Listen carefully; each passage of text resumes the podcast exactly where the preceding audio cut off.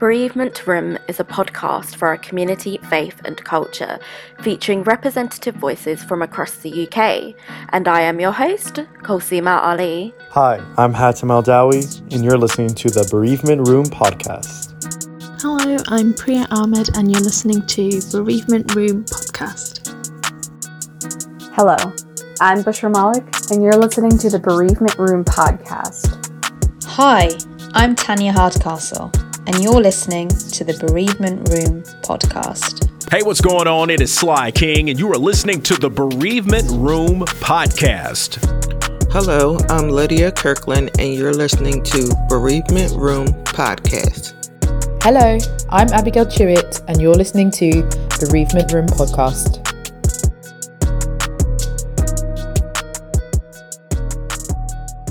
Hi, folks. Welcome back to Bereavement Room podcast.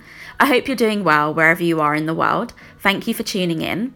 Today's episode is about child bereavement and the upheaval that might come with it. It is quite common that children that are bereaved of a parent will move around a lot, whether they move to another school or to the other side of the country. For some families, they have to blend into another family. Um, and for some bereaved children, they move to another country entirely. There's a lot that comes with child bereavement, a lot of changes. And so I'm keen to unpack that upheaval and what that looks like and how a child that was bereaved, that is now an adult, sustains themselves and looks back and reflects back on that experience because it is a very traumatic experience, particularly when it's sudden and unexpected. And so I'm pleased to say that today's guest is Tanya Hardcastle. Tanya is a British Bengali and proud East Londoner. She is the host of a podcast called Brown Don't Frown, which spotlights the experiences of a diverse range of women and brings new perspectives. I was on her podcast last year, I really enjoyed it, so do go check it out. She also writes in her own blog, tanyasweeklydose.com. She covers topics like social mobility, cultural identity, and intersectional feminism. On weekdays, she works in media regulation, and on weekends, she likes to go for a run, bake, cook, and travel. She's joined me in the room to talk about her biological mother, who died suddenly and unexpectedly. Tanya was 10 years old at the time.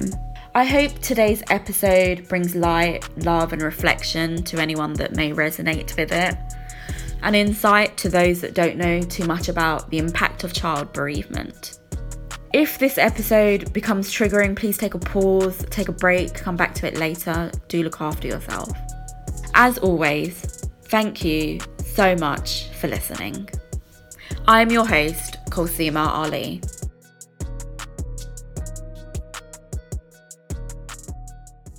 Uh, hi, everyone. Welcome back to Bereavement Room podcast. I'm thrilled to say I'm joined by today's guest.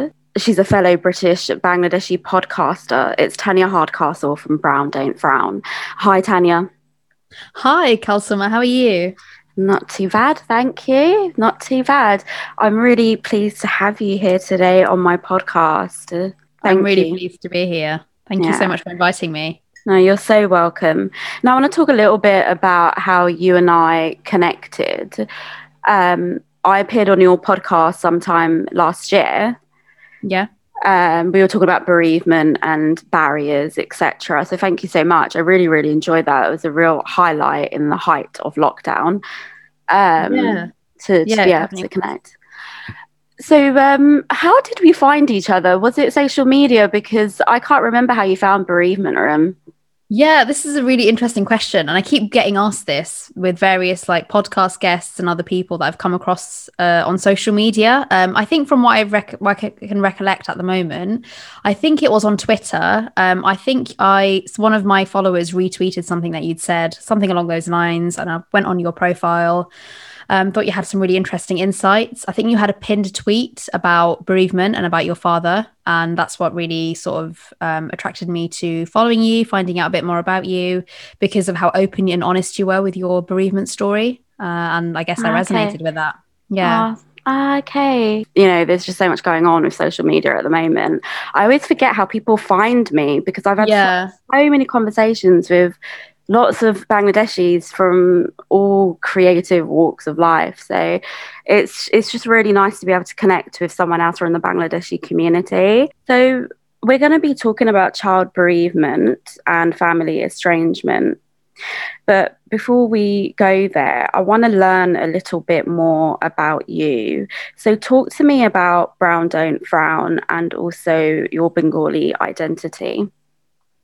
Yeah, of course. So, yeah, Brown Don't Frown just sort of came about the idea of it um, a couple of years ago, actually. Uh, and it was something that I wanted to start for quite some time based on my upbringing and the women I had in my life growing up. So, um, my maternal grandmother, my aunties, my uh, biological mum, and then latterly my adopted mum, who's also my biological auntie, my maternal auntie Mhm. and the role they the way they shaped me uh, as a woman as a bangladeshi um, as a british bangladeshi uh, i guess and it was something in terms of what they experienced as a first generation um, migrant uh, my grandma's story as well you know being married at a really young age.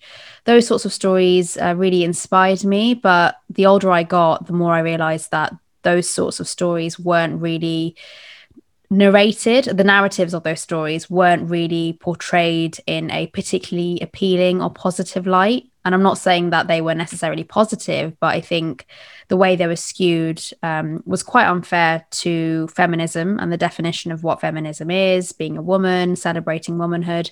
And i felt that the mainstream feminist dialogue was very exclusionary towards those Hmm. stories. And so i thought I'd, I'd start a platform where we could share more diverse perspectives from various women uh, and just bring new perspectives i guess to the to the feminist discourse. And that's why i started it. But I, I'm, I'm quite wary about using the term feminism because i know that a lot of people associate it with you know white middle class women. And i'm trying to change that narrative uh, through the podcast. So yeah and a bit more about myself. Other than that yeah i am um, i was born in east london lived there um, till I was about 10. Then I moved to South London and then moved around quite a lot growing up as a teenager. And then now, as an adult, I have actually moved back to East London, so back to my roots. So yeah, I love love living here, love the diversity, um, and it's something that I celebrate. Um, part, you know, being part of that community, I really really enjoy it. So you spent the first 10 years of your life in East London and you mentioned to me that you're a proud East Londoner. Talk to me a little bit more about that. What does that mean for you? Yeah, I think, yeah, I've reflected on this quite a lot. And I think for me personally, it's about uh, authenticity, bringing yourself, being yourself. And I think East London certainly makes me feel like I can be myself. You know, I've, I've lived around the UK, I've uh, even lived abroad for a few years, and there's no place um, I, I honestly can call home than East London. Um, I've even lived in South London, and I think the vibes are completely different to what I've experienced in East London. I think because I spent so much of my childhood surrounded by, you know, Bangladeshi communities, by the Sylheti community, uh, and the fact that I could be myself around them um, has certainly shaped my sentiments around the East London community. And I honestly think you can certainly be yourself uh, as a British Bangladeshi here. I also think that it's one of the, I think for me, I think from what I've observed, it's one of the last places to have been overtaken by gentrification. If you go to parts of South London, for example, it's very heavily gentrified. And I think East London now is becoming more gentrified, but I think hmm. it's it's it's it's happening a lot slowly and there's a lot of resistance from Bangladeshi communities for example Brick Lane there's a big campaign around um, stopping a, I think a big shopping center being built there at the moment so Mhm. all of that um yeah I think it's, it's, it makes me very proud to be an East Londoner and the heritage and the history that goes with the Bangladeshi community who've been around for decades in I think centuries even I would go as far as to say with some of the sailors who came Oh, 17th yes. century. yeah, so Yeah. that's really interesting Yeah, I think that was in the 30s and 40s, the sailors that came over first. Uh, don't quote me, might need to check that fact. Um, you're right about Brick Lane. When I go there now, I don't recognize it actually, and I can see how much it's changed since I was a child. yeah uh, when I used to go there as a child, there were loads of sari shops, right? Yeah, yeah. and they're not there anymore, and it just looks like a completely different place. Um, and I still go there just for you know day trips to get food. It's really really good for food, and just to buy my Bengali stuff. Like my dad loved Bengali newspapers, so I, Hmm. I would go pick up the Bengali newspapers um, from Brick Lane and Bengali sweets because I live in Greater London and we don't really have any Bengali shops here. So Mm. it is a, it's a day trip to Bangla Town to, you know, get my Bengali Bengali things and yeah. you know just be in touch with culture and stuff. So it's really interesting to hear about your upbringing there. And how how would you say what's the contrast between growing up in East London versus you said you were in Northeast England at some point? Yeah, yeah. I lived in North Yorkshire in Teesside for Okay. I think from about the age of 14 till about uni, so 18, so about yeah, four or five years. Um yeah, it was very different. Uh, it was a very isolating period of my life because as a teenager, you're already very self-conscious and self-aware, I think, wherever you are in the world, but compounded that with um, the fact that it was a, a very white town, um, and so there was no one. There was no one in my class who looked like me. There was no one in, in the entire school who looked like me. So my brother and I were the only two Bengali kids. I think there were maybe one or two black kids there, but other than that, everyone was white. So that was a very um, harrowing experience for us to go from London, um, which is heavily, you know, so culturally diverse, to that was a huge cultural shock. And it didn't sink in for a long time, actually. But I think I started, you know, being quite withdrawn at school. Didn't really like it. Didn't really feel particularly engaged uh, Mm. and it made me appreciate when i moved back to london as an adult um, it really makes me appreciate living here and being here. Um, i think there are amazing perks though to living you know that country sort of very small town life. There's a lot of lovely scenery the, the air's cleaner the water tastes a lot better. But um, it's not somewhere i would live at, at this time in my life maybe in the future if i'm when i'm a lot older. But my parents still live there and, and they really like that quiet quiet atmosphere, which is a big contrast to their younger years living in London, I think. Hmm. Um, that's quite common that people later in life go to more rural or suburban Yeah. areas. I mean, did you feel like a minority then Yeah. when you went there? You felt quite like the only think- one. Yeah, I think I'd go even further than that. And I'd say I honestly felt like an alien, like who had like a full blown identity crisis, like who am I? And yeah, I never like I didn't even the, the the fact that I was Bengali didn't even like resonate with me. Like I never really thought about it in a lot of detail. Um, I suppose I did when I was living in London as a growing up as a kid, but I never really like thought about it in detail. Like who am I? I'm Bangladeshi. What does that mean?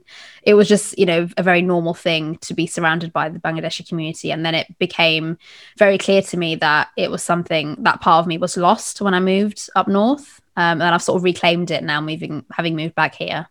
Hmm. That's really nice that you were able to reclaim that and get that sense of belonging. I think it's really important. Um, so I have a slightly different story to you. I was kind of born and bred in a very white working class part of London. Oh right, whereabouts? Um, so Greater London, Hillingdon, uh, just for an- anonymity reasons, I don't want to say where. Yeah. But I very much am on the edge of West London. So Mm. it's very, very white there. And I went to a very white primary school. So for me, it's a, uh, I'm sort of slightly different to you. I grew up within the Mm. white community. Yeah. Um, and it was only until I went to secondary school in Northwest London that that changed. Um, there were just so many more people from all over, like Mm. a very diverse school, but the majority was still very white. It's just Right.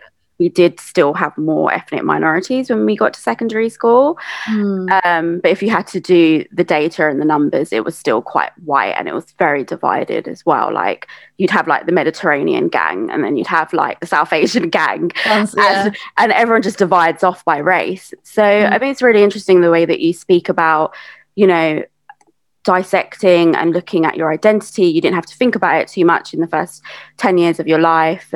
Um, whereas when you moved around, you had to think about it a little bit more. And it, Mhm. I guess it is a bit like an identity crisis. Mm. Um, would you describe it as an identity crisis? I think as a teenager, yeah, from about the age of like 16 to 18 like full blown i was very rebellious like i was with my parents because they were quite strict anyway but they weren't like crazy strict. Um but i was just rebelling against all of that because i just thought why not? I mean i hate the school i go to. I hate everyone around me but might as well just like go out um sneak out the house things like that. I did a lot of rebellious things. And now when i reflect on it and i talk about it with my parents they just laugh at it. But i think i, I honestly put them through a lot a lot of difficulties because mm-hmm. because i remember them arguing about me um late you know late into the night and yeah i do feel guilty about that period because when i asked them about it they say you know we didn't know what to do because you know they didn't have any biological kids of their own so for them it was like their first go at parenting but as like older adults with older children so it must have been very i think challenging for them to have to tackle with that mm. Yeah, I think parenting's really, really hard. But I only realize that now as I get older. yeah. Yeah. And I, I love this conversation about the inner city experience versus the more suburban or rural experience. Because mm. whenever, whenever I meet South Asian kids from inner cities, there's you know the experience is so different to mine and i find yeah. it really really fascinating but also i think there's a presumption about brown or black kids that grow up in more suburban and rural areas. But that's a another conversation for another podcast. Hmm, that's interesting. Yeah mm. i'll be interested to find out more about yeah what you think about that. Yeah um, we'll we'll we'll definitely talk about that perhaps another time. Yeah. Um so going back to the first 10 years of your life i mean your mum died when you were 10 years old um, Tell me a little bit more about your mum. Like, how did she live her life? What was she like? She was a, I'd say she was a very principled person. Um, and I think she got that from my granddad because I remember him being very similar. Um, she was quite righteous so she you know liked to do everything by the book. She was very proper. She loved um, living in england. She really she always spoke about it um, how much she loved this country. Um, she never want to move away because my auntie who's now my adopted mother she moved to florida for a while um, when we were really young and she was telling my mum to move join her join, join her over there and my mum was just like, no, I love, I love being here. I love London. I feel at home here. Like I don't really want to move. Um, and she'd never even been to America, so she didn't actually know, but she just knew deep down that she loved being being in in London. Um, she had a lot of amazing friends um, within the Bengali community, and a lot of the time, a lot of evenings after school, if my dad was working late, we just go out after dinner and see some of her friends, have a cup of tea, have a little natter um, and talk about life. So it was nice being part of that sort of social engagement that she she very much liked to to do. Um, and yeah, I just remember her, her having a lot of friends. She was very positive, uh, and she wasn't very strict either, actually. But I say that because well, actually, I think she was quite strict compared to my grandma because whenever she came round and she had to look after us for a day, or if my mum had to run some errands, she would she was a lot more lenient. So that's when I sort of realized maybe my mum is a bit strict. But then again, my grandma was probably just way too relaxed about everything. So that's a contrast between her and my grandma and my mum. So I think she got a lot of her characteristics um, from my grandfather. Um, I think she could also be um, quite hard headed at times, so quite stubborn. So if she had a particular view about something, like that was the right view. Um, so that was that was just my observations as a 10 year old because I obviously didn't get to sort of understand her better. And I think I would have done if I was, you know, if she died a bit later, if she, you know, lived for a bit, she was around for a bit longer uh, in mm. the time of my life. Um, so I, I don't actually know if I it would have been really interesting to have had proper adult conversations with her and and get to see what she was like as an adult because i think as a kid your perception of your parents is, is very different to um to your your perceptions uh, of them as an adult because when you're kid you don't really understand things like flaws the fact that everyone's human that they make mistakes um, and it would have been interesting to see that side of her, I think. Um, but she was a very, um, yeah, she had a really big influence on my life, even to this day.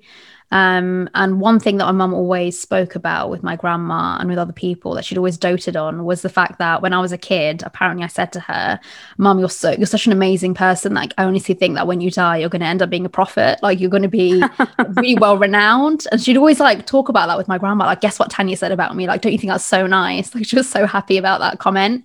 Um, and I think it made her feel like you know she was a good mum. She was doing everything you know how sh- how she should be as as a mother. So yeah, Mm. that was a really interesting memory that I that I have of her.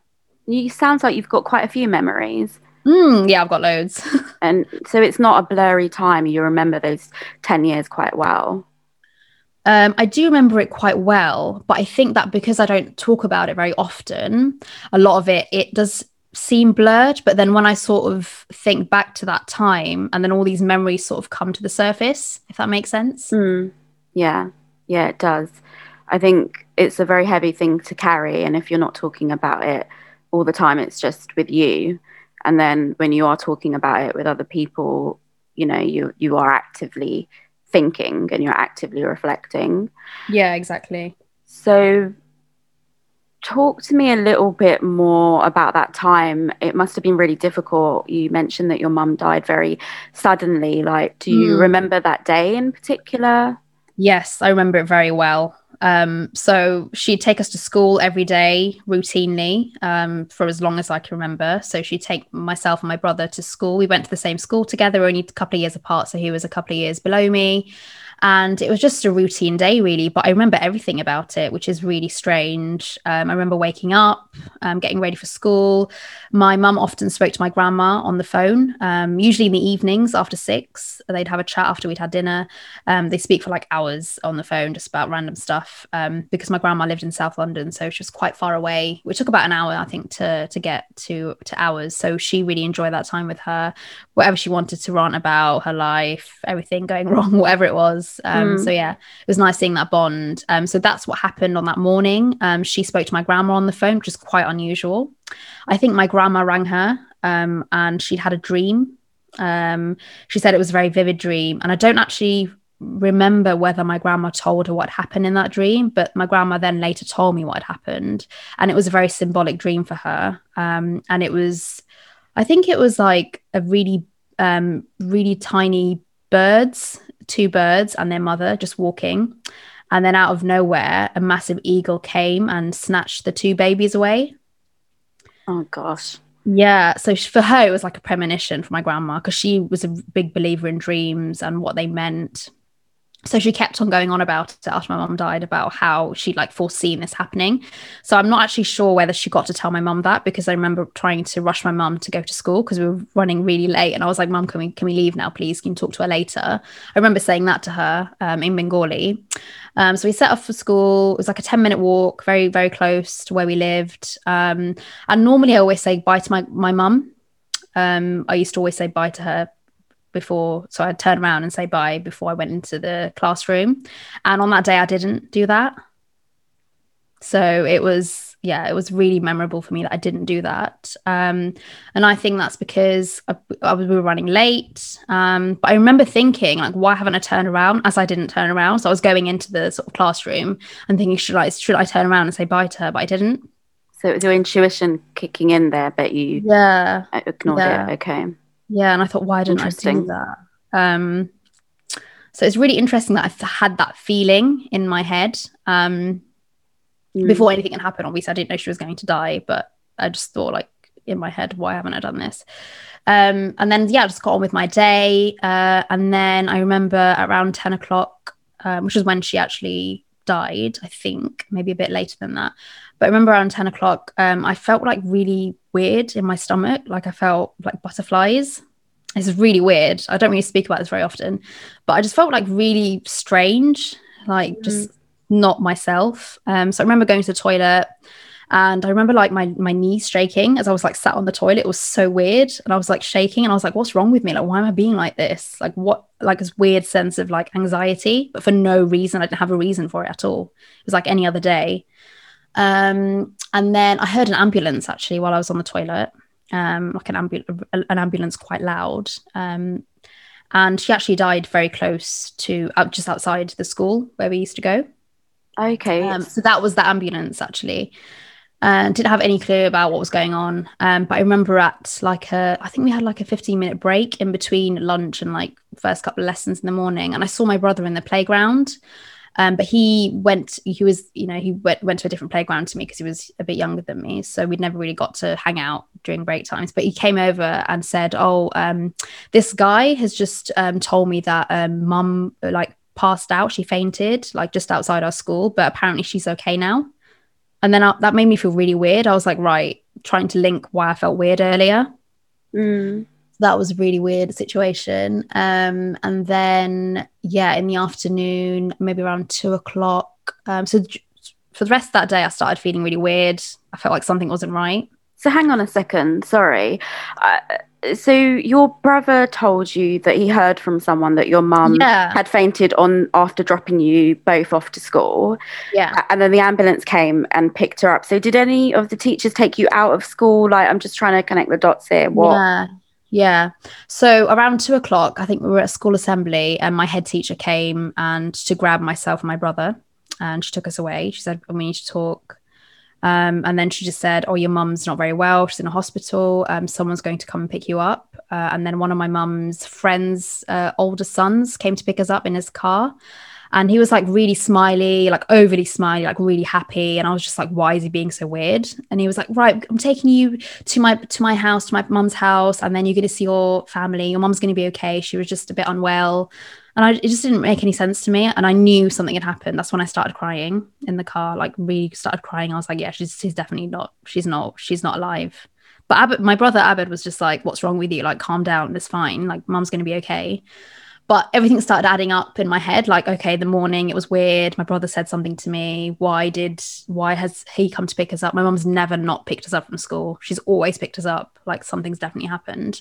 Um, so, in terms of what actually happened to us, so, um, a few weeks before that day sh- my brother and i we went to like our local sweet shop which was literally right next door to the um to the school we went to Mm.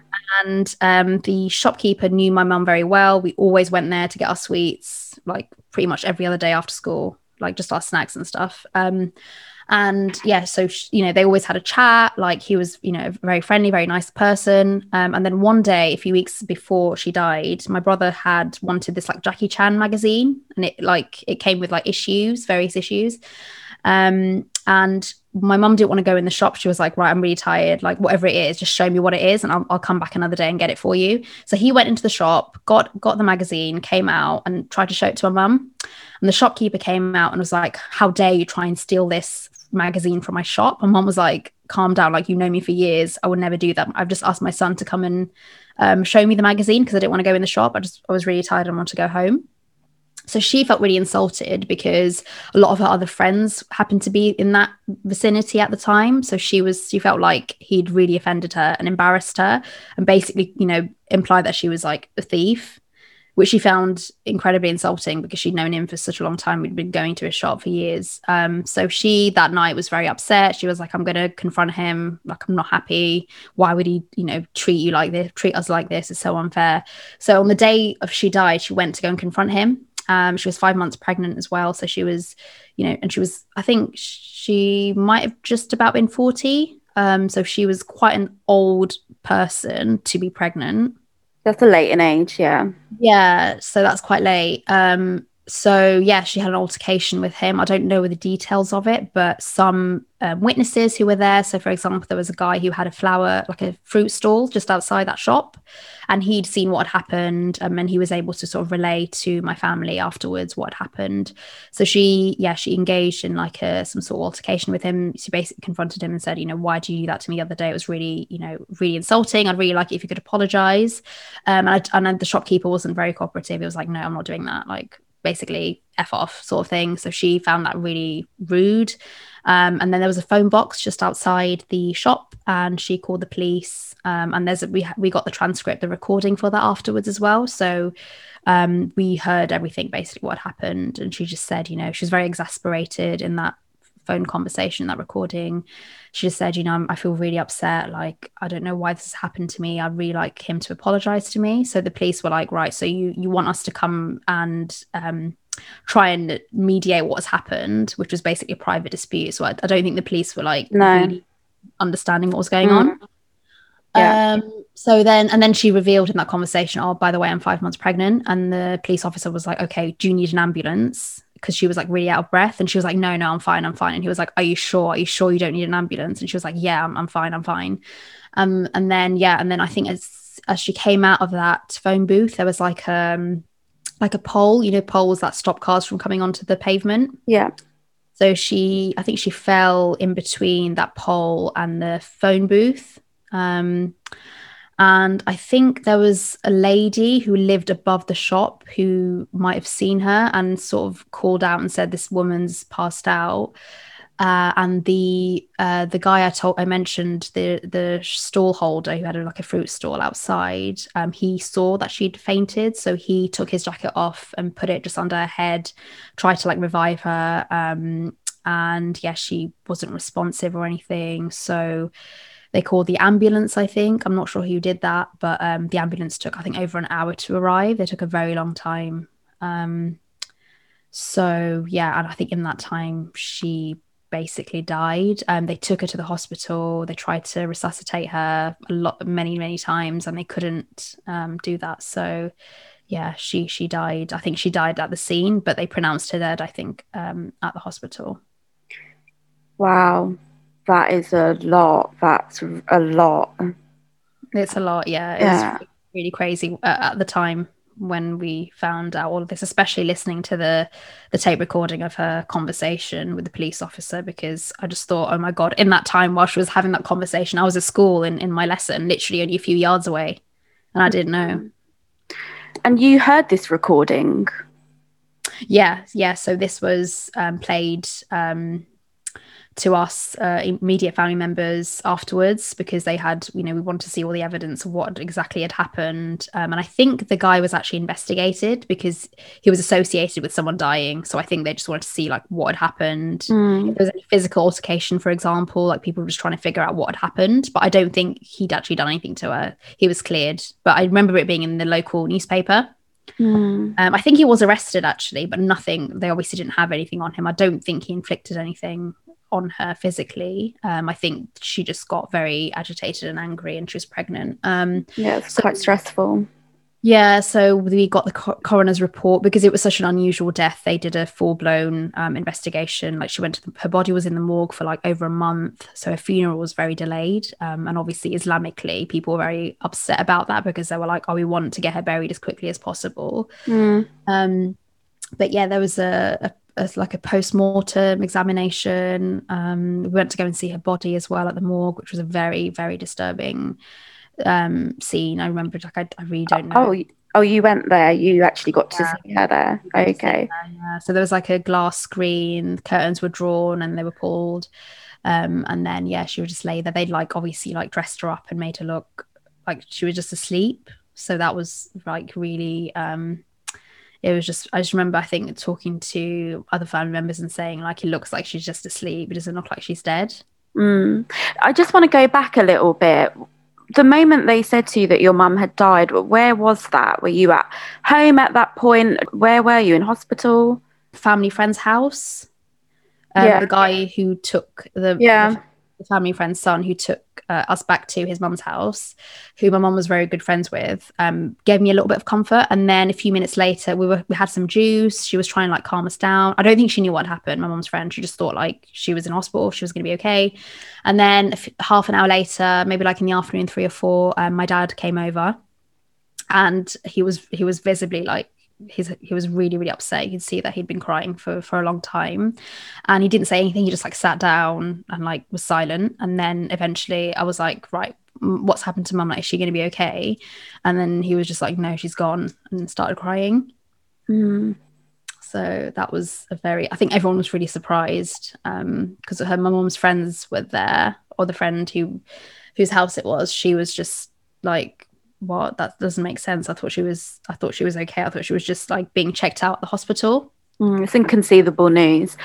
Um, Yeah. Very inconceivable that something like that would suddenly happen when you know she was fine. She just dropped you off to school, and then next minute you're there and the next you're not. Uh, so you say your biological dad was really upset in that moment. Uh, Mm. What was your reaction? Um, yeah, I was very upset. I started crying. I was hugging my dad. And yeah, I just cried for, I think I just remember crying for a very long time, maybe like half an hour or so. Mhm. What did support look like for you in the in that day or in the days after? I know you said it took about a month before the funeral. What was that like? Mm. So all my cousins, well, not all of my cousins, two of my very close cousins, um, and their parents, so my auntie and her husband, they came. My grandparents came, um, and they basically stayed in our house for yeah several weeks, maybe a month. Um, and it was a very small house, just a two bed maisonette. So they had to all sort of like I don't I don't actually know what the sleep I don't remember what the sleeping arrangements were like, but clearly they, they must not have been very good. So but yeah, we all just like tried to stick together. Um, got a lot of support from them.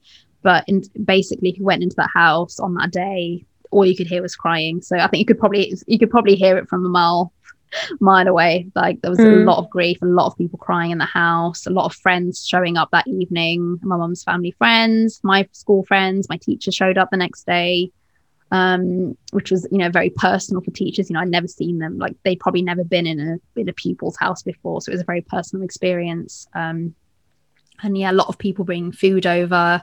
The Bangladeshi community, you know, in solidarity, bringing a lot of food. My mom was very active in sort of community engagement work, so she was doing a lot of voluntary stuff.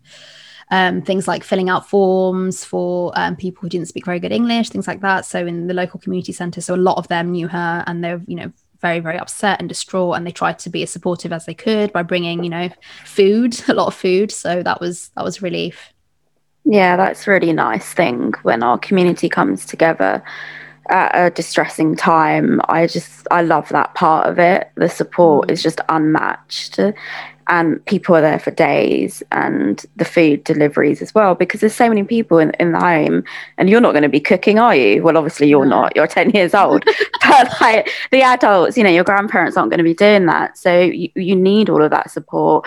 And I think that's just such a lovely thing about our Bengali community. We Mm. really do unite in those moments. It's amazing. Yeah. It's just a beautiful thing. Um, you talked about your cousins with me offline. Y- you know, talk to me a little bit more about that support you got from your cousins. Mm. Honestly, they were incredible. Like I even reflect on it today. Um, uh, I'm not I'm not very close with them anymore. Um, you know, they, Oh, they're on- okay. they're on different trajectories, different paths in life, but Oh, um, that that period of our childhood, they were very very crucial. Um, we were we were we were childhood friends. You know, I grew up seeing them from you know when we were babies. We did all our you know family events together, Eid celebrations.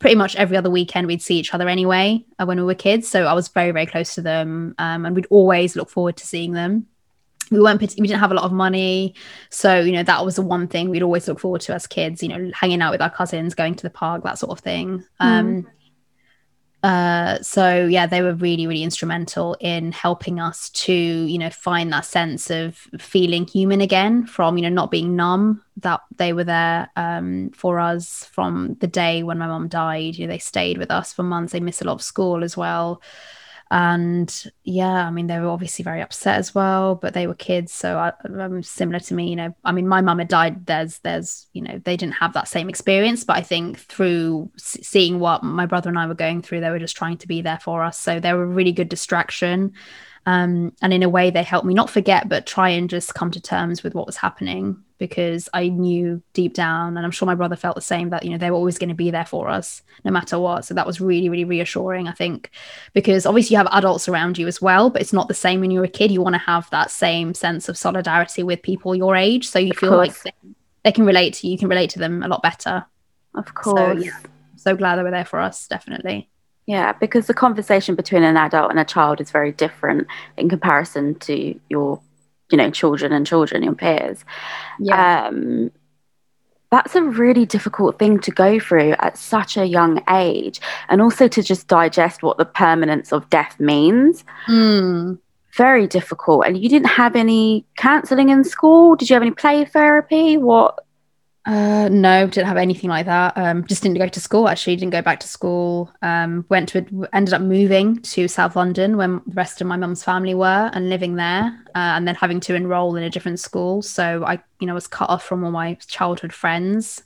Um, and it happened quite suddenly as well. So that was difficult to come to terms with, but also it was quite maybe it was quite therapeutic in a way because it sort of dropped me in a completely different um, environment and it helped me mm-hmm. sort of adjust very quickly to what was happening around me. And maybe being you know put my putting myself in a different environment helped to try and cushion some of that difficulty. And i think a lot of the memories would have been very raw if i'd stayed there for a prolonged period because everything would have reminded me of her of my mum um, but of course, I was still remembering her because I was surrounded by all her extended family, but it was a bit different because I felt very sort of supported, felt like, you know, a warm, fuzzy blanket was being wrapped around me when I had all my um, extended family members there to support me. Um, and having my grandma there was really, really important because, you know, everyone was saying, you know, she's your mum's mum, like she's one of the closest things that you have. Mm. Um, Very so it was important. really nice having her. Yeah. So, but she was obviously grieving very, very badly. Like she was really upset. Um, she ended up having, I think, like glaucoma or cataracts or something because she was crying so much. So she developed like a, an eye um, eye condition. So she had to have an operation actually a few years later because of all the crying. Yeah, So- I mean, nobody wants to see their child go before them. It's not the natural order of life. No. Um, talk to me a little bit about the funeral, if you can. Did you go to the funeral? Um, so we went to the um, like the mosque ceremony. Janaza, okay. Janaza, yes, we went there. Um, but then I think we were going to go to the funeral. But I think on the day, a few of the adults, like my aunts and uncles, were discussing it. They're like, "Is it going to be okay for them to go? You know, they're very young. How are they going to feel about this? You know, having you know having to watch their mum getting buried. Like, is that going to be comfortable for them? It might traumatize them for years to come. That sort of thing. Those were the conversations they were having. And then on that day, I think some I think someone asked me like, "What do you want to do? Do you want to like go home? Do you want to stay?" And then my uncle my mum's sister's husband volunteered to take us home and my grandma as well because I don't think she wanted to I don't think she was in, in the right place to actually see the burial happen. I think my granddad stayed and everyone else stayed and then my yeah my uncle myself my brother and my grandma um we just we left um after the janaza came home to my um, grandma's house uh, and just tried to relax there but I remember on the car journey my uncle was trying to be like trying to be nice, trying to distract us, trying to talk about like some light-hearted things. Um, I think it was it must have been difficult for him to try and you know process what was happening as well. Um, that, but he volunteered to basically look after us for the rest of the day while the funeral was happening. Mm. And where was your dad at the time? Your biological dad? So yeah, I think he went to the funeral and the janaza, um, but I, I don't really know what happened because I because I wasn't there. But um, Mm. yeah, I think the the relationship was strained between um, my mum's side of the family and him by this point, anyway. Okay. We'll come back to family estrangement in a moment. Um, so you you weren't there. You, you know, it was a difficult decision for your family to decide whether you and your brother should go to the burial and to the janaza. Mm. Did I hear that right? Yeah, Yeah. but went to the janaza, but not the burial. Oh, Other not the burial. Okay. Yeah, yeah. Okay. I went That- to the mosque. Yeah, yeah. So that's quite common then, anyway. Yeah. I mean, I I don't go to any of the burials in my family, but uh, we, we've had that conversation um, about why that is sometimes. I think for children, it's really scary as well. So parents are quite concerned about whether Mm. it's going to be a really scary thing to witness, yeah, and that you know whether it's going to scar them for life or how what the reaction's going to be like, what the impact is going to be. So I actually work in child bereavement, and that's one of the biggest dilemmas for British families. Families, should I take a child between the ages of three and a half and 10 and 11 to a funeral? Mm. And I spend a lot of time having open conversations about mapping up what the present looks like and what the future is going to look like and Mm. you know the conversations to have with children Mm. and whether it's a good idea to take a child to the funeral and it's, it's quite a complicated conversation to have Mm. um, because there'll be family members sometimes that are, well, no, definitely not. It's too scary for them. They're too young to understand that. Um, but it's actually quite healthy to take children to the funeral from beginning to end because these things surface later in life or at least mm. give them the option because children make decisions all the time like who their friends are what jumper they want to wear what book they want to read. So it's just like giving them the choice and asking them do you want to go to the funeral? This is what is going to happen. Yeah. but interestingly for british families it's one of the biggest dilemmas whether to take them or not and they don't know how to approach the conversation they don't know how to talk to their kids about what a funeral looks like what it means um, and how to take part in that day so i think it's really really interesting when children half attend or don't attend at all mm-hmm. and it's usually because of the anxieties the adults have about it and yes. how it's how it's going to impact that child, which is completely fair. It's a, you know, we're not trained to make those decisions. These are things that they don't teach us. Exactly. So it is, it is a really, really hard thing. Um, so family estrangement is quite common in the Bangladeshi community, right? Mm, yes. Is it? I don't know. I, I, I feel it is. Yeah. Yeah. It, it is, but the thing is, we don't talk about it openly because of risk mm. of reputation. What will the community think? Um, if you can, talk to me a little bit about that. Mm, family estrangement. Yeah. I mean, it's something that I, I, didn't really reflect on as a child. I just thought this was of course not things.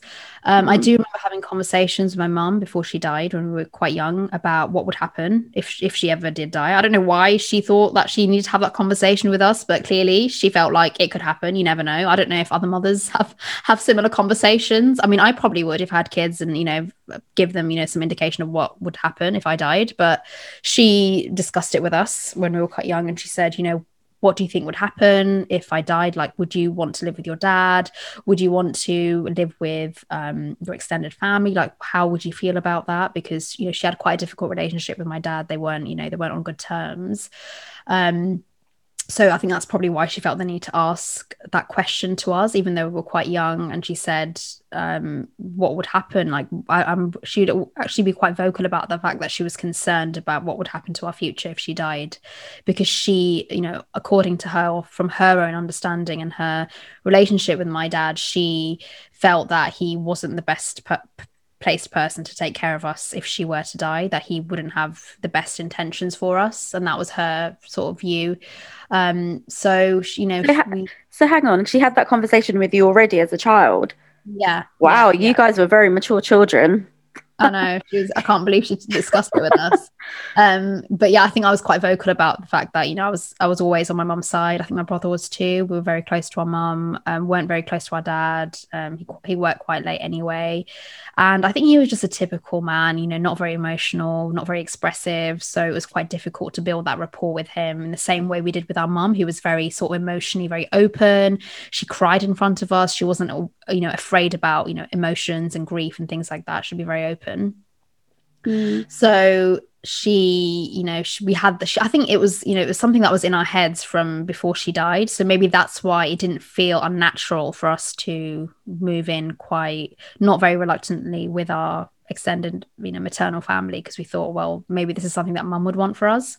Mm um, and maybe it was that subconsciously we'd already taken aside you know uh, from from day one. So i don't know whether that had played a part. Um, so yeah that that basically set in stone what our future was going to look like. We are very comfortable with our you know extended family. We were very close to them. We saw them growing up so it didn't feel weird. We didn't feel like we were in unfamiliar territory. We felt you know at home really to be honest. And I always had very happy memories going to see my relatives as a kid. So it, I wasn't scared about doing that at all. I didn't even think twice. Mm. You said you wrote a letter to the judge. Do you remember what you wrote? Yes. No, I don't. I don't really remember the details, but I, I, I can probably summarize what I, I likely wrote. Um, so yeah, we had um, court proceedings. So my my maternal auntie and uncle um, wanted to um, get you know sort of rights uh, over our sort of care and so um you know my biological dad wanted to fight that and he said you know i don't agree. I'm their father so i should be taking care of them.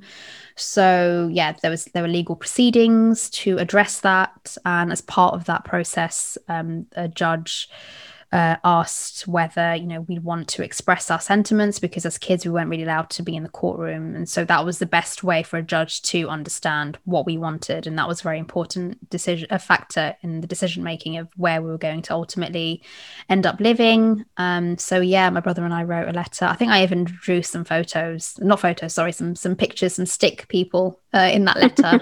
I remember doing that um, and yeah just saying you know i want to be with my um, my mum's side of the family. I'm very close to my grandparents. Uh, you know, I love my auntie and uncle. Um, and actually, I've just remembered what my mum said before she died. She said, "Who would look look after you if your dad couldn't look after you? Who would it be?" And I suggested my auntie and uncle because because they didn't have any kids, and I was like, "Oh, well, they don't have any kids, and they've got you know quite a, a, substantial house so they'd probably be able to look after us whereas my other auntie has her own kids. My mum's brother uh, my uncle he had you know three children who were really young. So if we I, I was quite practical about this and i said if you want to be practical it would probably be her wouldn't it? And she was like yeah you're right you know it probably would be her. But then she's so busy she's such a busy woman like how would she find time? And i was like i don't know mom like you're asking me all these hypothetical questions like i don't know the answer. Um, mm. um so so yeah, I mean, I was very comfortable writing that letter and saying I, am happy to live with my auntie and uncle going forward. Um, but then the sort of agreement was on the basis that we'd still continue to see my dad on the weekends, that sort of thing. Okay. So the relationship okay. wouldn't have been cut off. No. Okay. So did you see him on the weekends then? Um, yeah, we tried to at like a, a contact center. So I think they were like sort of middle houses where you'd meet um, I think a lot of people who are going through a divorce probably met with their kids there as well. So that was the type of environment it was. It felt very, um, like, I don't know, it felt really um, strange and forced, like it wasn't in a home environment. Mm, um, cold. So, yeah, it felt very cold um, and industrialized. Oh, institutionalized. Okay. Not sorry. great for a kid. So yeah, I didn't really like the environment very much, and there were already, you know, divisions happening, I think, among the adults um, in terms of what was going to happen to us, what was best for our future. Um, I think people were scared in my mum's family that he was going to send my brother and I off to Bangladesh. I think that was a really big concern. And that's why they didn't want him, uh, didn't want us to live with him. I think that was one of the main mm concerns because he you know he was a busy person. Would he have time to take care of us? That sort of thing. Um, and i think one of the key questions the judge asked him during the proceedings was are you going to be able to take care of your children? You're a busy person. Like who's going to take care of them? Who's going to pick them up from school? And his answer was oh they'll just be raised by the local community. And the judge was obviously not very impressed with that answer. Like that is not how you raise kids. Mm. um, so i think maybe that was a defining a turning point in terms of what was going to happen to us going forward. Okay. You've had a lot of upheaval and a lot going on, and a lot of adult conversations for a 10 year old, um, which we'll come back to in a minute. I, I'm just curious to know do you. Do you grieve for what could have been? I mean, do you have a relationship with your biological father now that you're an adult? No, I don't have a relationship with him. Um, so we were legally adopted, my brother and I, um, by okay. my a few years ago. Um, and they asked us whether it was something we wanted. They said, you know, if if this happens, you're never going to be able to, um, for example, like legally, you're not, you won't be able to. If your father dies, you won't be able to um, inherit anything like it changes the dynamic like how do you feel about this? And my, and my brother and i you know by this point i think we were 16 at this point and we were living up north so we were already very detached from the london lifestyle anyway. So we were very happy to do that And we didn't have any sort of objections to it. Um, and i think as as a part of that process he was notified because he was our biological father that we were going to be adopted uh, and d- did he have any objections? And he never responded he never engaged um, and yeah, he just sort of fizzled out of our lives after the uh, court proceedings. Maybe he tried a handful of times to try and get in touch with us, but he ultimately um, didn't really make the effort. I don't know if anything did happen behind the scenes that I don't know about. I mean, I was a child, so mm. I'm not really sure. Okay. Um, how do you feel about that now as an adult, reflecting um, back on all of this? Yeah, it, it's interesting about what could have happened if my mother was still alive today and we lived our life. Um, would I have been a different person? Would I have had a better relationship with my biological father? Um, I don't really think I would have because I didn't have a particularly great relationship with him um, when we were kids uh, in our family home. Um, and I don't think my brother did either. So he was, you know, he was very um, he was he had a very uh, he didn't have a particularly great temper. He wasn't very good with children generally. He was quite detached, um, and because of that, I didn't have a particularly great relationship with him. If I did, then maybe I would have felt differently and thought, "Oh my god, make the effort to see my dad." But I never really like followed up with it when it turned out we weren't really seeing him anymore and we stopped seeing him. I didn't ever say to my um, auntie and uncle like, what's happening i want to see him like i never remember ever saying that and maybe that's because i didn't have a very good relationship with him so i think about my mum and what could have been um, if she was still alive and what sort of person I would be, what sort of family dynamic we'd have, whether they'd stay together or not, because there were many times, you know, when she when she thought, "Shall I leave him?" But again, community, what will what the reputation of what's going to happen of a divorced woman? That was probably what deterred her ultimately from leaving him. Um, so mm. yeah, I don't really have any regrets in that sense. Um, people always say in, in, my extended family. I remember my grandmother when she was alive. She, I think, she felt quite guilty about it actually because she was, you know, she was quite religious. Um, and her sort of sentiments were that well at the end of the day he's still he's still our biological father. So you know maybe we should have made a more of an effort to stay in touch with him. So i remember her having that conversation with me um, without my my adopted parents being there. She just said it. She just took me aside when we were alone one day and said you know how do you feel? Do you want to contact your dad? This was me as an adult. I was in my 20s and she was like do you want to contact him? Like how do you feel about him? And i just said i'm, I'm not really bothered to be honest. I don't really feel anything. So um, okay. biologically, he might be my dad, but I mean, he's never made the effort to um, be in touch with us. Um, when my grandma died a few years ago, he was contacted by um, an extended member of my family, and um, he I think he attended. I, am not really sure what happened, but I, I, didn't see him. But after that, he um, obtained my brother and, and my um, phone number, and he tried to contact us and um, basically tried to gaslight us and say that oh I've been trying to contact you, you've ignored me, and turned it around and said that it was our problem that we hadn't contacted him, and that really really annoyed me. And to be honest, that's pushed me even further away. So at the moment, I don't really have any sort of strong sentiments or inclinations towards him right now now. Mm. So you don't think about your biological father in a warm way anymore, really, and it's not, not something you give, way. and you don't give much thought to it anymore. I don't. I'm, i think I'm very numb to the situation. I, I, am mm. not someone who says, you know, never say never. I'm not saying I'm never going to contact him, but I think I'm, uh, you know, I'm at a point in my life where I'm quite happy with the way things are, and I feel like that's going to open a can of worms. Sure and I'm also very conscious about my parents. I don't want to disrespect them in any way. I don't think that they would feel disrespected, um, but they are aware that he tried to contact um, myself and my brother, and you know they've said it's, it's, obviously up to you what you want to do. But do you remember like what you know the sort of relationship that he had with you as kids and your mum and and all that stuff? So you know something that I mean I have thought about it but at the moment I'm I'm not really sure about what what to do or where to go with all of it to be mm. honest with you. Yeah. There's you know in life there's timing. Maybe now is not the right time mm. and maybe there never will be the right time. Um you've had a lot of upheaval in your life a lot of upheaval. How do you feel that that has shaped you now as a a woman Mm. Yeah, it's had a very profound impact on who I am as a person. I think um I think I don't I'm not very open when it comes to my vulnerabilities to a lot of people. There's only a select few people who I will let myself, you know, openly be um, you know, talk about things like grief and my sort of inner um, insecurities about life, things like anxiety, um, fear of death fear of losing um, all my family members, um, things like that. Don't really talk about very often.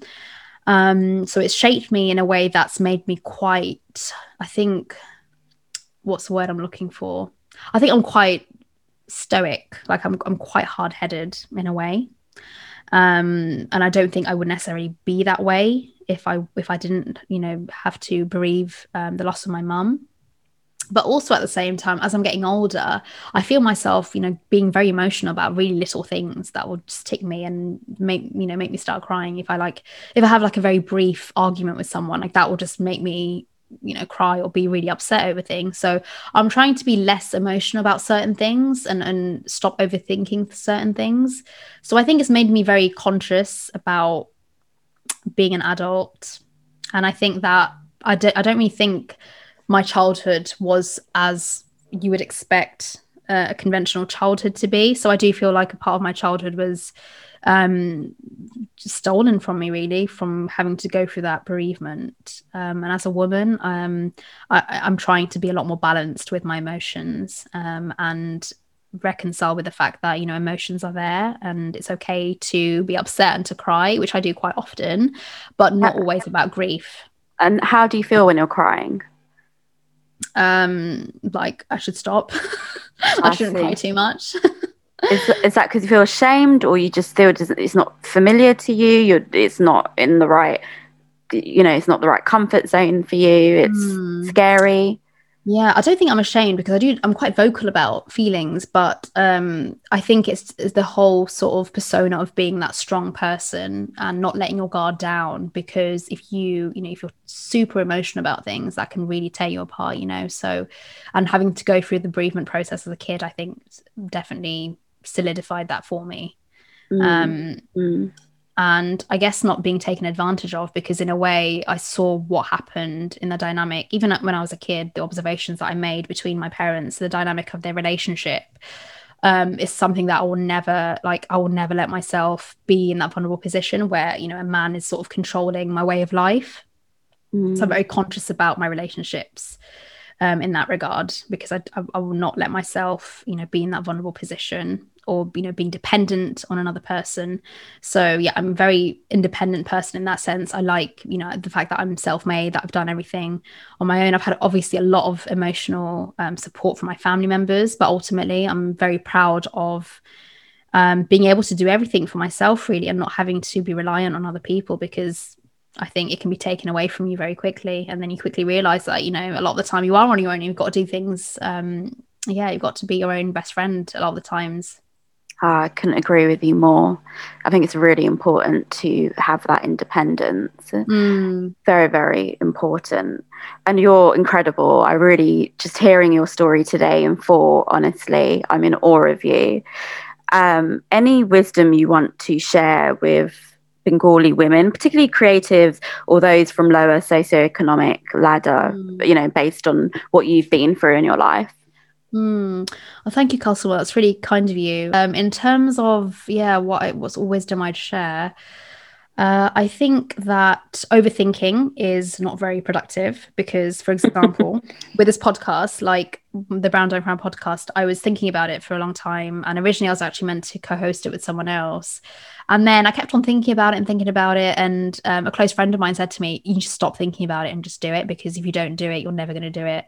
So, in terms of advice for anyone who's a creative, you know, who is a Bangladeshi, British Bangladeshi, or a Bangladeshi woman who wants to get out their sort of creative mindset and go with it. And especially, you know, if you're from a financially disadvantaged background and you're worried about the financial repercussions of taking a risk, if it's a creative risk, if you don't want to, you know, have the security of, full-time employment, you know, all those sort of things, all those thoughts keep coming into your head if you're from a socio-economically deprived background. And that's something that I always thought about. Um, but I would say just go with it. If you if you're worried about financial security and things like that, it's really good to have um, you know, full time job. And I know that that's not going to be, con- you know, very convenient for a lot of people who might have other commitments. But for me, that's worked really well, and I can balance that alongside my side hustle with the podcasting and stuff like that. But I, I honestly think that it's so easy a lot of the time to navigate, um, you know, creative spaces, especially because of social media. A lot of the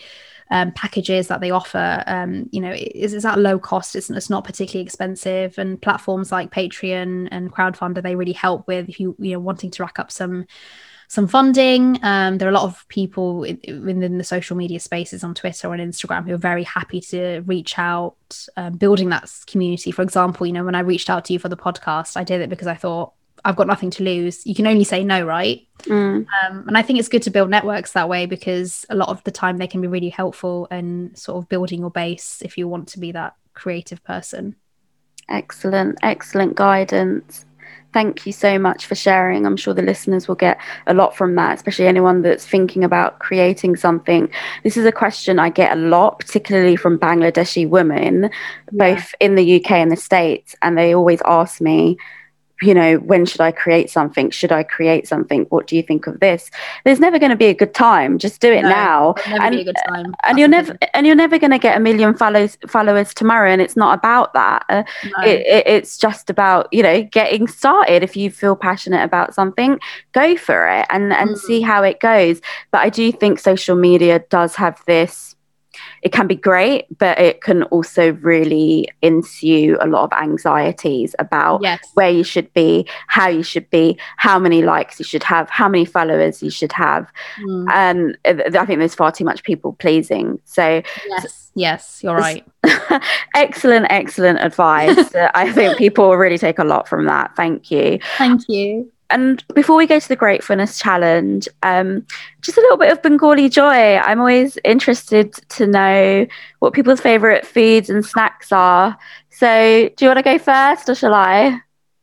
Um, I don't mind. Do you want me to go first? Yeah. What, what's it? What's your favorite snack? my favorite snack? Bengali snack or just any? Any Bengali snack? Um, I love um, rashmalai. I don't know if that's very cliched, but I just love it so much. I can't get enough of it. I Sometimes I that can one have all all the day. time. Oh my gosh! Really? I love um, I love yeah, I love jalapi as well, and I also like this like this um like deep fried thing. It's like with you know beguni, like um Oh yes, I do know which one. You, the aubergine one. yeah the aubergine one. It's like a Ah, the fritter. Yeah, Yes. Yeah. Oh, that's. I haven't had that in years. no, me neither. Oh my gosh! Did you grow up on that then? Did your mum used to? make Yeah, it? my mum used to make it a lot. Yeah, as a snack. So Oh, okay. yeah. Maybe maybe it might be an idea to start it up again. yeah, maybe I should make it. That's Yeah. a good idea. Because that's something I grew up with with my mum as well, and I don't think I've had it since she died. So Yeah, I don't think I have either actually. Hmm. interesting one. Yeah. Um, for What's me, yours? Uh, well, for me, it's definitely handesh. I think. you know, oh yes. Uh, Yeah. it's a rice flour snack for our non-Bengali listeners. Um, Mm. appears on Eid and Ramadan quite often. I think that's definitely my favorite favorite Bengali snack. There's just so many though. You know, I realized how diverse our cuisine is and Very. just how many snacks and dishes we have that I just think, wow, proud to be Bengali. Uh, I love my food though, so I think that's a really big part of it. I think if you grow up in a Mm. Bangladeshi family, food is the center of everything, really. You can't, you can't visit a Bengali house and not come away feeling very full. Exactly, and you can't decline something either because that No, that's got to eat it. You'll be shunned. You've got to eat it.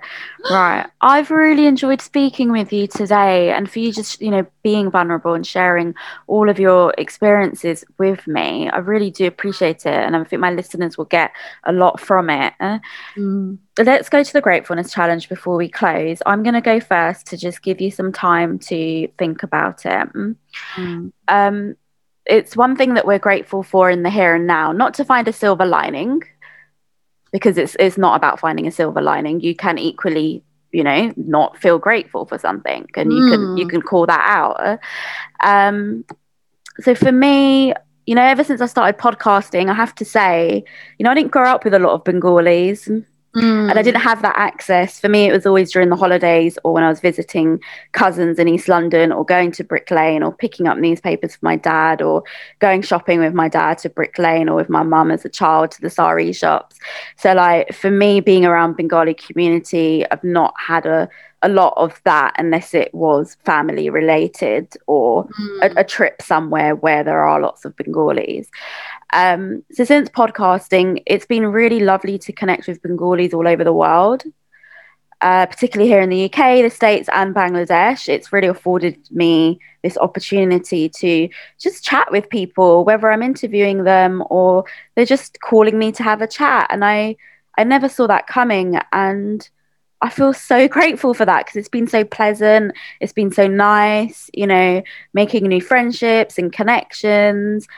And just yeah. it's just been such a nice feeling because I didn't I didn't grow up with that. And mm.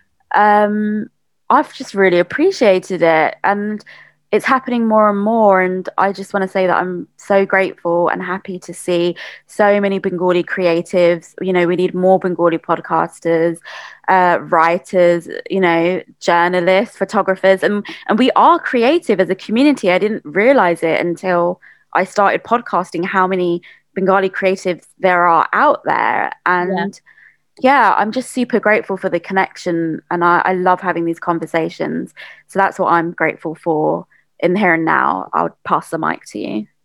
Oh, thank you so much. I think that's a really fantastic thing to be grateful for, especially because of the pandemic, because we're confined to our small spaces. And I think what that's led to for a lot of us, including me and clearly yourself as well, is that we've been able to look beyond what's within our immediate vicinity and make connections with people all around the world. And because of social media, we've been able to do that. And similar to you, like a lot of people I've met over the course of this pandemic has been online. I've not actually met them in person.